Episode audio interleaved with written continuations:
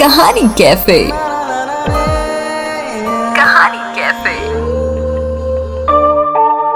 வணக்கம் நான் உங்க ஸ்டோரி டெல்லர் மகி கஹானி கஃபேல சில இன்ட்ரெஸ்டிங்கான அண்ட் என்டர்டெய்னிங் தமிழ் ஸ்டோரிஸோட வந்திருக்கேன் காத்திருக்கிறான் எச்சரிக்கை ஒன்று டப் என்று துப்பாக்கியில் இருந்து கிளம்பிய தோட்டா அவனை கீழே விழ வைப்பதை கதவு சந்து வழியாக பார்த்தாள் சுட்டவனின் முதுகு மட்டுமே தெரிந்தது கீழே விழுந்தவனை இவளால் நன்றாக பார்க்க முடிந்தது. எச்சரிக்கை இரண்டு. இந்த புதிய முதலாளி புரியாத புதிராய் இருந்தார். ஈரல் குலை நெடுங்க நடந்து கொண்டிருந்தால் பொன்னம்மா. நடந்து கொண்டிருந்தால் என்பதை விட ஓடுவது போலத்தான் இருந்தது நடை. சற்றும் முற்றும் பார்த்து நடப்பதை பார்த்தால் பயந்து ஓடுவது போலவும் தெரிகிறது. இல்லை ஏதாவது தப்பு தண்டா செய்துவிட்டு ஓடுகிறாளா தெரியவில்லை. அவளின் முகம் பேய் அறைந்தது போல் இருந்தது. எந்த நேரத்திலும் அவளை யாராவது ஒருவர் வழிமறிக்கலாம் அது போலீஸாகவும் இருக்கலாம் அல்லது அந்த கூட்டத்தில் இருந்து ஒருவராக இருக்கலாம். எங்கு போவது என்று இலக்கில்லாமல் ஓடிக்கொண்டிருந்தாள். இரவு மணி பத்து இருக்கலாம். அவளுக்கு ஒன்றும் புரியவில்லை. எங்கு ஓடுவது? ஊரை விட்டு இவன் கூட சொல்லாமல் கொள்ளாமல் வந்தது முதல் இவன் வீட்டை விட்டு எங்கும் வெளியில் சென்றதில்லை. அவள் கிராமத்தை விட்டு வெளியே வந்ததே இந்த பாவியினால்தான்.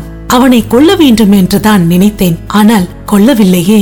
அதற்குள் அவன் எதிரில் இருப்பவன் சுட்டு இறந்து விட்டால் அதற்கு நானா பொறுப்பு?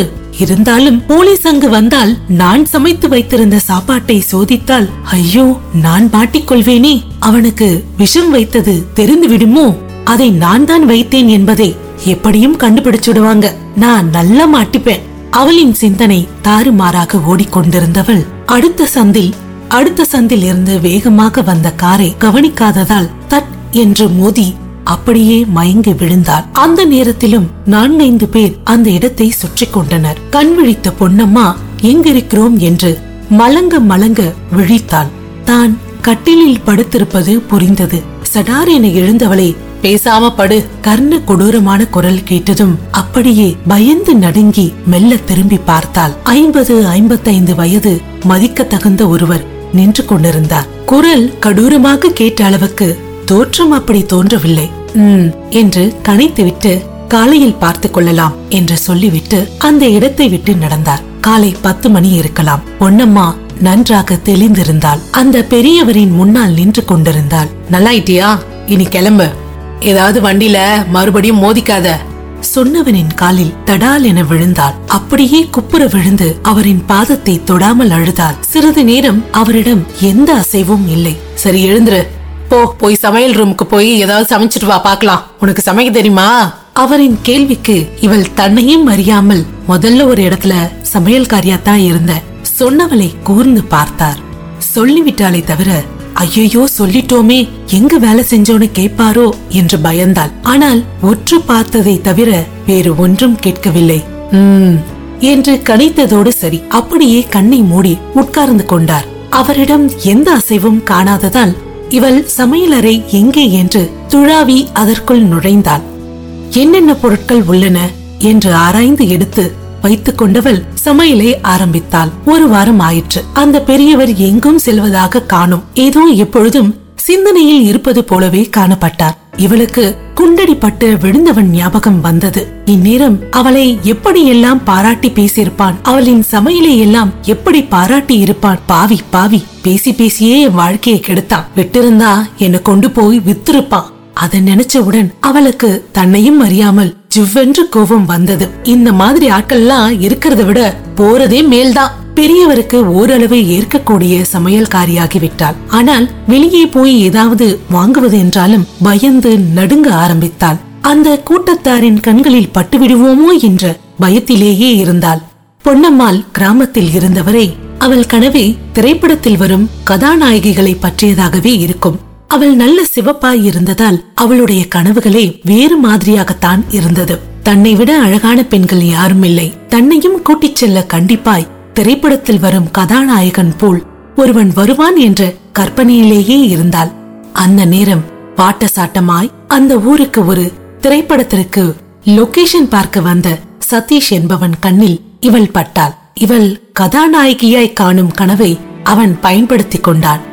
அவனை நம்பி ஊரை விட்டு கிளம்பி விட்டாள் அவளை தான் தங்கியிருந்த வீட்டுக்கே கூட்டிச் சென்று சமையல் மற்றும் சில வேலைகளுக்கு உபயோகப்படுத்திக் கொண்டவன் எப்படியும் உன்னை ஹீரோயினாக ஆக்கியே தீருவேன் என்று அப்பப்போ உறுதிமொழிகளும் கொடுத்து கொண்டிருந்தான். அன்று இரவு இவனை காண நான்கைந்து பெண்களும் ஆண்களும் உள்ளே வந்தனர். இவள்தான் கதவை திறந்து விட்டாள். அவர்கள் இவளை வியப்புடன் உற்று உற்று பார்த்து யாரையோ தள்ளிட்டு வந்து வச்சிருக்கான். என்று பேசிக் கொள்வதை கூட இவள் காதுகள் கேட்டன. சற்றென்று வெளியே வந்தவன் இவளை பார்த்து இங்க பாரு இன்னைக்கு நைட்டு இங்க ஒரு பார்ட்டி இருக்கு. உன்னுடைய ஸ்பெஷல் பிரியாணியை இன்னைக்கு சமைச்சு எங்களுக்கு கொடுக்கிற. என்று அவள் சமையல் அறை பக்கம் தள்ளிவிட்டு கதவை சாத்தி விட்டான். இவள் சமையல் வேலைகளை கவனித்துக் கொண்டிருந்தாலும் வெளியே அவ்வப்பொழுது கூச்சலும் கும்மாலமாய் இருப்பதை காதில் கேட்டுக்கொண்டு தான் இருந்தார் ஒருமுறை ஆவல் தாங்காமல் சாத்தி இருந்த கதவை மெல்லதாய் திறந்தாள் அவர்கள் இருந்த கோலத்தைக் கண்டு அருவருப்புடன் கதவை சாத்தினாள். ஆத்திரம் ஆத்திரமாக வந்தது அவளுக்கு. ச்ச என்ன கன்றாவி? சொல்லிக் கொண்டிருந்தவளுக்கு வெளியே பேசிக் கொள்வது இப்பொழுது காதில் விழுந்தது. சமையல்காரி தானா இல்ல அவங்க கெக்கலிட்டு சிரிப்பது கேட்டது. சத்தம் போடாத. இவளுக்கு வில பேசிட்ட அடுத்த வாரம் பாம்பே பார்ட்டிக்கு தள்ளி விடலான்னு இருக்கேன். இவன் சொல்வது காதில் ஈயத்தை காய்ச்சி ஊற்றுவது போல் இருந்தது. அவளின் உடலும் உள்ளமும் பயந்து நடுங்கியது. இவன் தன்னை விற்றுவிடத்தான் இவ்வளவு நாட்களாக இங்கு வைத்திருக்கிறான். இங்கிருந்து எப்படி தப்பிப்பது என்று சிந்தித்தாள் திடீரென்று அவளுக்கு ஞாபகம் வந்தது. வெளியே கிடந்த மூட்டைப்பூச்சி மருந்து பாட்டில் ஒன்றை சமையல் அறையை ஒட்டி உள்ள பாத்ரூமில் கொண்டு வந்து வைத்திருந்ததே. சத்தமில்லாமல் பாத்ரூம் கதவை திறந்து அதை தேடினாள். அகப்பட்டுக் கொண்டது. எடுத்து வந்தவள் அவர்களுக்கு எடுத்து செல்வதற்கு வைத்திருந்த உணவு பதார்த்தங்களில் அவனுக்கு என்று தனியாக ஒரு தட்டை எடுத்து அதில் சுட சுட பிரியாணியையும் அதன் மேல் இந்த மருந்தையும் ஊற்றி வைத்து விட்டாள்.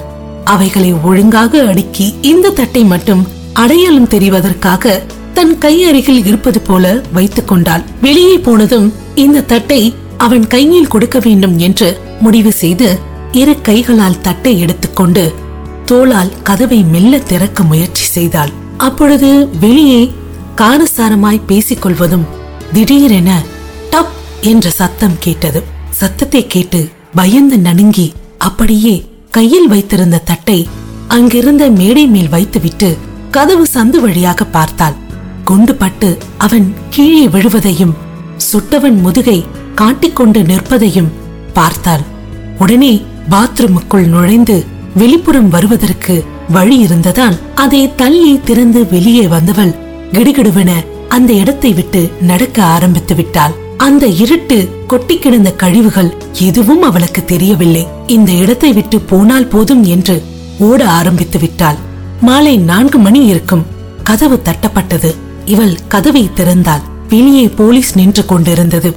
அப்படியே வெளவெளத்து போனால் போச்சு கடைசியில கண்டுபிடிச்சிட்டாங்க. கால்கள் சோர்ந்து வாய் உலர்ந்து விட்டது. வீட்ல யார் இருக்காங்க? அதிகாரமான குரல். இவள் பிரம்மை பிடித்தாற்போல் நின்று கொண்டிருந்தாள். உனிதாமா மீண்டும் அந்த குரல் அதட்ட அதற்குள் சத்தம் கேட்டு உள்ளே இருந்த பெரியவர் வெளியே வந்து போலீஸை பார்த்ததும் வாங்க இன்ஸ்பெக்டர் என்றார். பொன்னுமாலை ஒதுக்கி தள்ளி உள்ளே வந்த இன்ஸ்பெக்டரும் போலீஸ்காரர்களும் சாரி சார் நீங்க ஓய்வு பெற்ற போலீஸ் ஆபீசர்னாலும் என் கடமைய செய்யறேன் என்று பணிவுடன் சொன்னார். அந்த பையனை சுட்டதுக்கு உங்களை கைது செய்யறேன். அவர் போலீஸ் அதிகாரியிடம் ஒரு நிமிஷம் கொடுங்க இன்ஸ்பெக்டர். இந்த பெண் என்கிட்ட சமையல்காரியா இருந்தா. அவளுக்கு சம்பள பாக்கிய கொடுத்துட்டேன்னா கிளம்பிடலாம். இந்தாமா என்று அங்கிருந்த டேபிள் டிராயரில் இருந்து பணத்தை எடுத்து கொடுத்தவர் தாமா இந்த பணத்தை வாங்கிட்டு எங்கேயாவது பொழைச்சுக்கோ சொன்னார். ஐயா உங்களை எதுக்கு போலீஸ் புடிச்சிட்டு போகணும்? கேட்ட அவளிடம் பொண்ணுகையாய் சொன்னார். போன மாசம் ஒருத்தனை சுட்டுட்டேன். அதுக்காகத்தான். ஐயா அந்த கோயில் பக்கத்துல இருக்கிற வீட்ல இருந்தவனுங்களையா? கேட்பவளை ஆச்சரியத்துடன் பார்த்த அவர் அவன உனக்கு தெரியுமா? என்று கேட்டார். இவள் சட்டின சுதாரித்து இல்லை இல்லை கேள்விப்பட்டேன். அவனை எதுக்காக ஐயா? என்று இழுத்தவளிடம் என்னோட ஒரே பொண்ணை ஏமாத்தி அவளை தற்கொலை பண்ணிக்க வச்சவன வேற என்ன செய்ய சொல்ற? அவரின் பதில் அவளை அப்படியே அதிர்ச்சியாக்கியது. அப்படியானால் நான் கொல்ல நினைத்தவனே ஐயா அந்த பணத்தை கொடுங்க. வாங்கியவள் இத அப்படியே பத்திரமா வச்சுக்கிறேன். நீங்க திரும்ப வர வரைக்கும் இந்த வீட்டு காவல்காரியா இருக்கிறதுக்கு அனுமதி கொடுங்க. உங்களுக்காக இங்க ஒரு நாய் காத்திருக்கிறத மறந்துடாதீங்க.